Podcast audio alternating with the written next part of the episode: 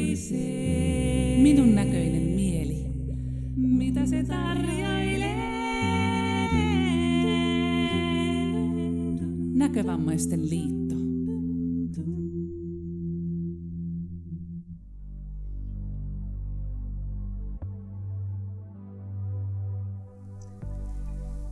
Tämä on Minun näköinen mieli podcast ja minä olen Jutta Saanilla ja tässä kanssani istuu Eeva-Maija Möttönen, joka on pari- ja perheterapeutti ja haluatko jotain muuta vielä kertoa itsestäsi?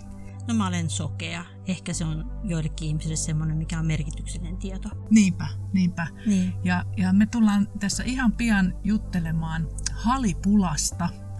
Eli kun ihminen tahtoisi nyt korona-aikoinakin elää täysin normaalisti ja halia toisia ihmisiä ja tulla lähelle ja, ja, ja kaikkea tätä, mikä on ihan normaalia ihmiselämää, niin, niin nyt ei sitten pysty. Ja, ja tästä on noussut sitten aiheemme tänään.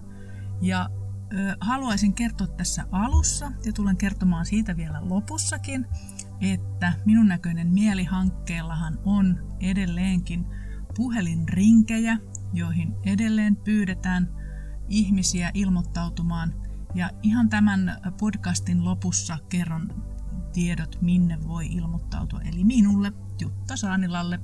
Ja tota, puhelinringit tuovat ihmisille todella paljon tämmöistä läheisyyttä, semmoista, mitä ikään kuin korona on tässä nyt ihmisiltä vienyt, niin, niin ihmiset pääsevät toisiaan lähelle, kun saavat luottamuksellisesti keskustella omista asioistaan. Ja Huomaa tuossa joka kerta niin. on semmoinen tyhjä pikkunen hetki, kun ö, tapaa uuden asiakkaan tai vanhankin asiakkaan, niin ei voi kätellä. Mm. Jotenkin on vaistumassa niin ojentaakin sen käden ja oho, että tämä nyt onkin tätä aikaa, että me ei kätelläkään. Kyllä, kyllä.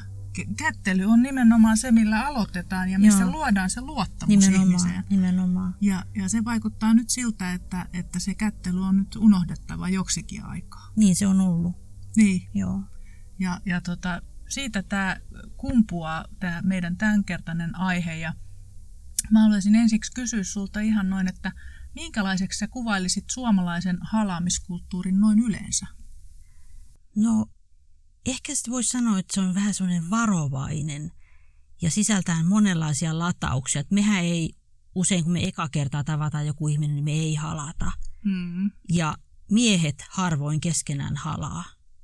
Että se on enemmänkin niin kuin hyväksytympää naisille, että halaaminen keskenään, niin kuin itkeminenkin on pikkusen ehkä naisten etuoikeus jollain lailla, että, että miehet ei niinkään keskenään halaa. Ja joskus, jos on vaikka työpaikalla jonkun synttärit tai läksiäiset tai jotain ja mennään sitten siihen jonoon, että jokaisen on tarkoitus halata tätä juhlinnan kohdetta, niin se voi tuntua tosi jäykältä. se tuntuu tosi, tosi hankalta, niin jos mä oon ollut joskus sellaisissa tilanteissa, niin toivoisi vaan, että pääsisi äkkiä sitten pois. Ja musta tuntuu, että ei se sankarikaan ole hirveästi nauttinut siitä. Että Ihan ei, ei, ei. Ihan totta, joo. Olen kova halailemaan ystäviäni, ja nyt se jää tekemättä tämän koronavuoksi. Se ilmenee sitten minulle tunteena – kuin en olisikaan ystäväni lähellä. Tuntuu läheinen ystävä vieraalta henkilöltä, kun ei ole sitä tuttua lämmintä halausyhteyttä. En näe kasvojen ilmeitä, joten halaus on ainut konkreettinen ele puheen lisänä, että saan juuri sen oikean yhteyden ystävääni lämmöllä. No miten me määriteltäisiin sitten tämä sana halipula? Halipula? Hmm. No kosketuksen tarve on semmoinen, että se on meissä ihmisissä tosi perustavanlaatuinen. Että ei tarvi hävetä sitä, että mä tunnen, että mä haluaisin koskettaa tai mä haluaisin halata, vaan se on meille tosi, tosi tärkeä asia. Jopa niin, että on tieto siitä, että kun orvoille lapsille on tarjottu turvaa ja ruokaa, mutta ei inhimillistä kosketusta, niin he on menehtynyt. Mm. Ja on tehty sellaisia kokeita, että apinat on syntymässään erotettu äidistä – ja heillä on tarjottu rautalankaäiti, joka antaa ruokaa, ja riepuäiti, joka ei anna ruokaa. Mm. Ja lähes poikkeuksetta nämä apinat on valinnut sen riepuäidin. Ja meillähän on keskoshoidossa se, että pidetään iholla lasta hyvin paljon vanhempien iholla. Ja lasten hoidossa ihan se, että on kiva, että, että lapsi voi tulla sinne äidin ja isin sänkyyn viereen ja sitten taas turvallisesti palata sinne omaan sänkyyn. Eli tavallaan niin kuin tässä on ihan elintärkeä asia kysymyksessä, kun me puhutaan, että, että ei voi halata, niin, niin ihmisillä voi todella tulla semmoinen ää, ikään kuin olo, että tässä ei selviä hengissä ilman tätä ihmiskosketusta. Nimenomaan se on ihan, se on ihan hirveän perustavaa laatu oleva tarve meissä. Niin kuin ravinnon tarvikkeet, kosketuksen tarve, niin kuin just noista orpolapsista kerroin, niin, niin todella perustavaa laatusta.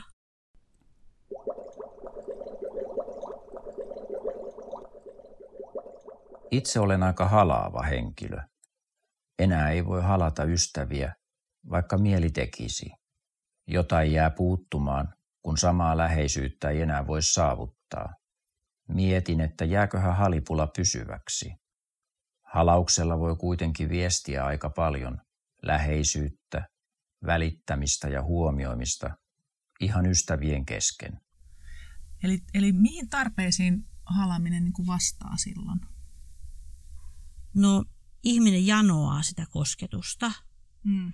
Ja se, mitä ihan fyysisesti tapahtuu siinä, kun me halataan, niin meillä alkaa erittyä veressä oksitosiini-nimistä hormonia. Se on niin sanottua halihormonia, joka käynnistää sitten aivoissa dopamiinierityksen, joka on sitten taas semmoinen onnellisuushormoni. Mm. Meille tulee hirveän hyvä olo siitä. Totta. Siitä halaamisesta. Että se, ihan se fysiologinen tapahtuma, mikä käynnistyy siinä. Samoin miten kädestä pitäminen rauhoittaa jo. Oikein semmoista läheistä ihmistä, kun pitää kädestä, niin se tuntuu kamalan kivalta. Mm. Et, niin, et joskus se rauhoittaa, se tuo, rauhoittaa hyvän olon. tuo hyvän olon. Ja joskus sitten, jos ajatellaan, että mihin tarpeeseen ihminen halaa, niin sillä on seksuaalinen viritys. Mm. Et tietysti parisuhteessa se on ihan ok, mutta silloin kun ihmisellä on seksuaalinen viritys, kun hän rupeaa halaamaan, jos toinen sitä ei halua, niin se ei ole mukavaa. Mm-hmm. Et halaamisen pitäisi olla semmoisilla säännöillä, että se on molemmille tavallaan semmoinen kiva ja turvallinen kokemus, että mä voin koskettaa ja saada sitä kosketusta toiselta, eikä niin, että koko ajan toisella on joku taka-ajatus. Mm-hmm. Aivan, totta. Sitten mä vielä haluan sanoa sen, Joo. että näkövammaisen kan, mie, niin kuin näkövammaisia ajatellen halaus on se, että me saadaan tietoa sillä tavalla toisesta mm. ihmisestä, kuinka paksu se on ja, ja, ja kuinka, minkä mittainen se on semmoista, mitä sä et voi saada, kun sä et näe. Että se halaus on sikäli usein myöskin tärkeä näkövammaiselle.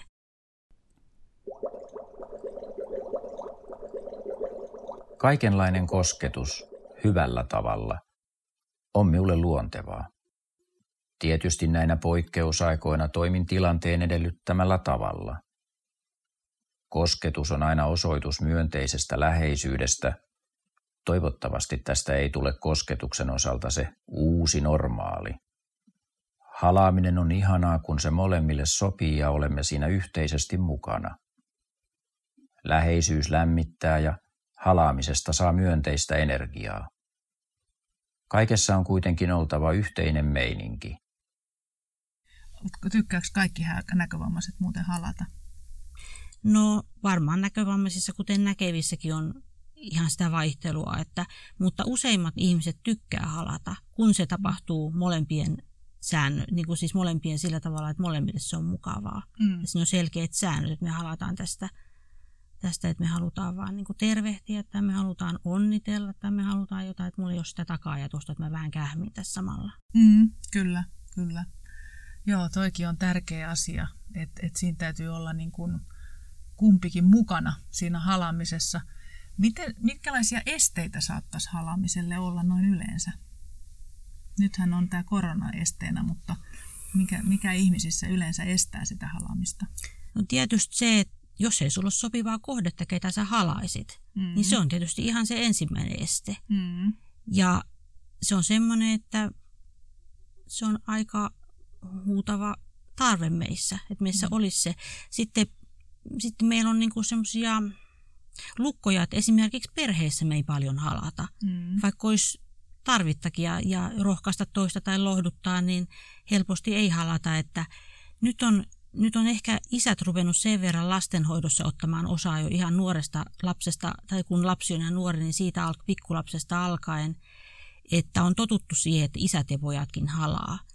Ja tämä on semmoinen perinne, joka sitten tuntuu siirtyvän, että jotenkin, että et kun on tottunut pienestä asti siihen, että mieskin voi halata, ja, ja, niin se on kamalan kiva sitten Mun lankoni on siitä hyvä esimerkki, että hän halaa mua usein ja kaikkia ihmisiä tervehtii tosi tosi sydämellisesti ilman mm. ihan mitään seksitaka-ajatuksia.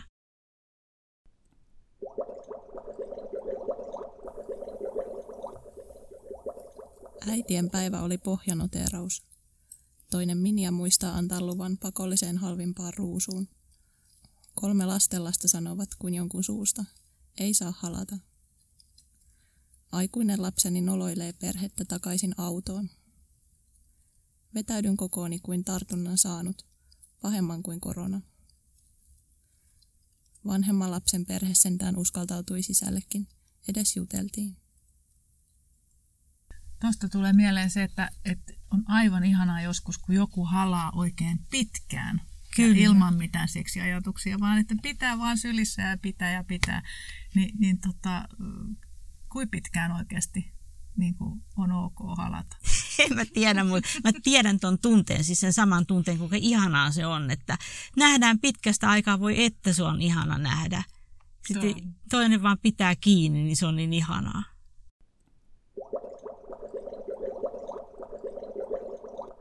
Tuolla reissulla on suudeltu ja halittu ainakin erästä tuttua, ja Itäkeskuksen K-City Marketissa pidetty myyjän kyynärpäästä kiinni, kun kuljimme kaupassa. Kun taas täällä Rovaniemellä mennään edelleen siten, että vaikka vähän ostoksia kerrallaan, ottavat myyjät kärryn, josta minä saan pitää kahvasta ja myyjä toisesta päästä kiinni, pitääkseen ne heille annettujen ohjeiden mukaiset turvavälit. Tota, miten semmoinen puutos läheisyyden tarpeissa yleensä ihmisessä näkyy ja tuntuu? Koska se on meille niin perustavaa laatua oleva tarve, niin sitten kun on halaamista ilman tai sitä fyysistä kosketusta ilman, niin se tuntuu tosi ahdistavalta.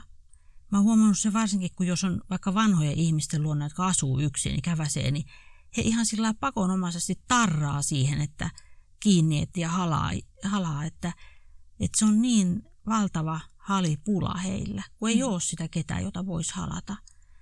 Ja mä oon miettinyt tätä äiti Ammaakin, joka täällä vierailijana Intiasta silloin tällöin, että onko se tämmöinen halipula, että sinne joukoittain jonotetaan halaamaan, että mikä tämä juttu niin kuin on. Mm. Mä en ole päässyt siitä vielä selvyyteen. Mm. Aivan. Joo, siinä välittyy paljon siinä äiti Amman halissa, kun sitä oikeasti tuhannet haluaa halata. Niin, mä en ole kokeillut sitä. Mutta... En mäkään ole mm. vielä kokeillut. Mm. Joo. Tota, mitäs keinoja, työkaluja tai taitoja terapeutti tietää tähän ongelmaan? No jos mä ajattelen pariterapeuttina tätä asiaa, niin, niin läheisyys on semmoinen asia, joka on tosi herkkä reagoimaan tunneelämäongelmiin. Eli tota, pariterapeuttina mulla on sellainen käsitys, että meidän pitäisi ensin rakentaa se tun, tun, turvallinen tunneyhteys ja sen jälkeen vasta sitten odottaa sitä, että jos, josko se läheisyys rupeisi vaikka sieltä elpymään. Et jos mä sanon ensin, että, että halataan vaan ja, ja näin, niin se voi viedä parhaassa tapauksessa tosi paljon etäämälle, että se voi olla tosi vaikeaa. Että se, mikä ehkä parisuhteessa on, on hyvä – jos parisuhteessa olisi niin kuin rituaaleja, että halaaminen voisi tapahtua vaikka aamulla ennen kuin lähdetään töihin ja erotaan, niin halataan. Mm. Että ne pitää sitä parisuhdetta, ne kantaa sitä parisuhdetta ja halaaminen voi olla yksi tämmöinen rituaali.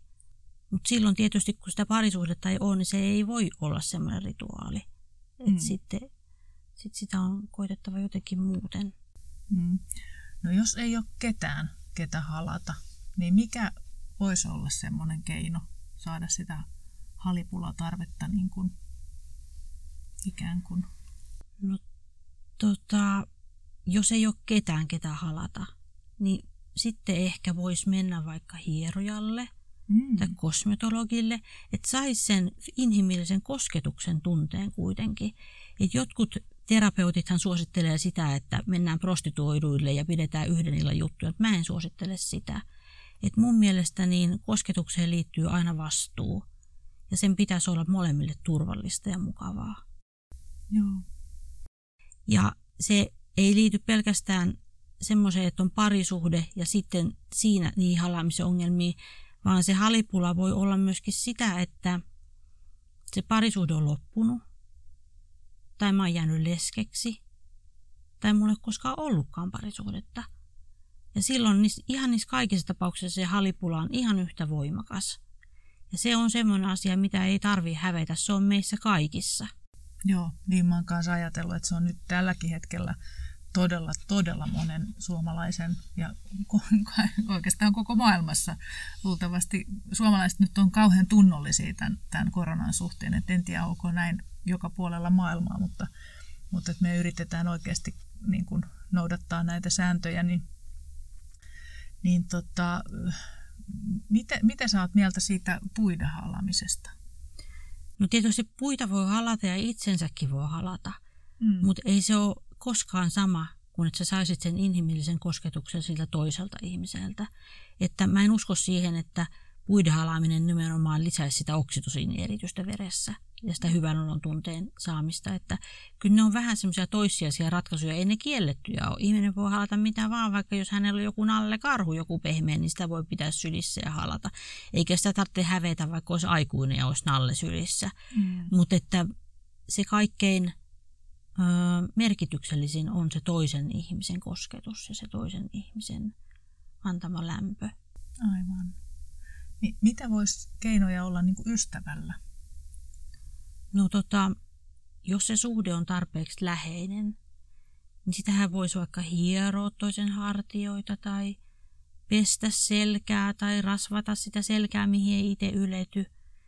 Ja tämä on tietysti semmoinen asia, mikä voisi myöskin semmoisten ihmisten kohdalla, jotka tarvitsevat kotihoitoa, niin toivoisin, että hoitohenkilökunta voisi koskettaa – et usein tämmöisille ihmisille pesemisen yhteydessä voisi koskettaa ja tosiaan rasvata vartaloa sieltä kohtaa, mihin ei itse ylety ja kammata tukkaa ja, ja, ja hieromiseen ehkä välttämättä ei ole aikaa, mutta että tämmöisiä asioita, jotka on kumminkin ihan semmoisia luontevia asioita saada sitä kosketusta.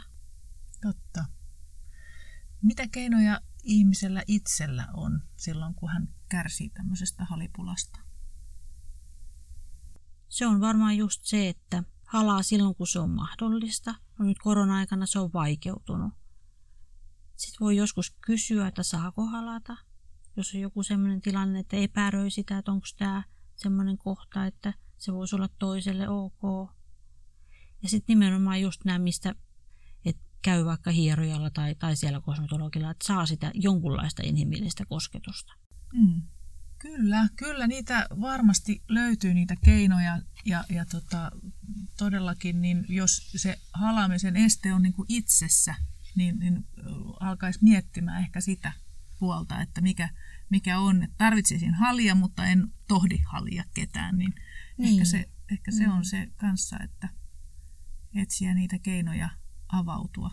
Ehkä ne on semmoisia kauhean periytyviä asioita myöskin, että mitä meillä on kotona aina tehty ja, ja mitä on tottunut liittämään siihen halaukseen. Että jos se kotona ei ole koskaan halattu, niin se voi olla, että se ei ole kauhean luontevaa, että ensimmäisenä kapsahtaa kaulaan, kun näkee jonkun ihmisen. Mm. Että et, et se voi olla myöskin sellainen asia, että se liittyy siihen menneisyyden historiaan. Mm. Ja sitten sit tulee mieleen, että voihan se tuntua vähän halilta myöskin, kun menee saunaan. No joo, tai sitten jos menee untuva peito alle. Ah. Niin. Et semmoinen voi olla, että jos ei ole niin. ketään, joka pitää hyvänä, niin kääriytyisi sen, sen untua peiton sisään, niin sekin on aika ihanaa. Joo, keksi erilaisia keinoja tuntea se niin kuin ikään kuin hali ympärillään ja, ja, ja saada itselleen niitä myönteisiä ajatuksia sitten siitä vielä. Voisiko esimerkiksi uiminen olla semmoinen asia, että vesi hyväilee tavallaan, kun ui, Joo. ui.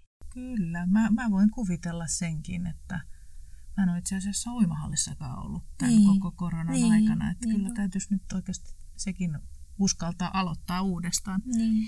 Että tässä on varmaan erilaisia asioita, lukuja pantu kiinni nyt ja nyt voisi pikkuhiljaa niin kuin hallitusti sitten niitä asioita, mitä uskaltaa, niin kokeilla. Taas ruveta elämään niin. Niin kuin koronasta huolimatta. Kyllä, kyllä.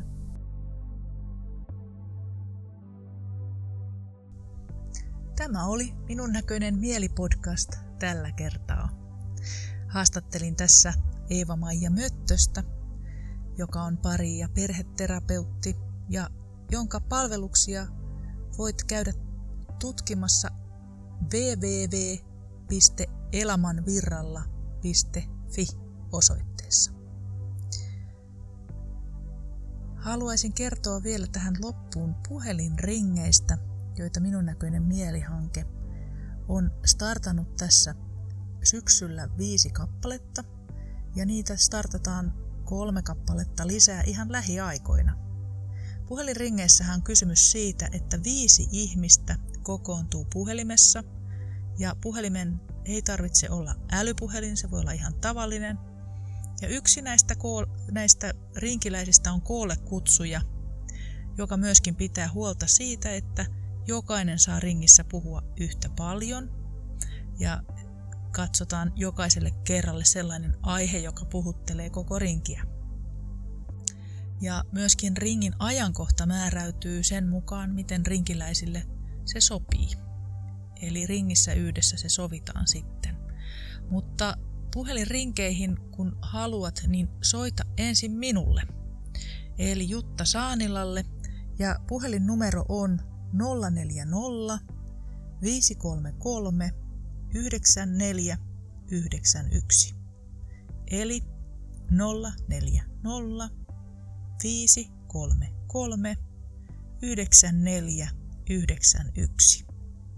Voit myös lähettää sähköpostia jutta.saanila at nkl.fi. Kiitoksia jo etukäteen.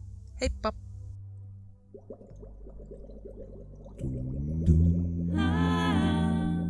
Mielen pata porisee. Minun näköinen mieli. Mitä se tarjoilee? Näkövammaisten liitto.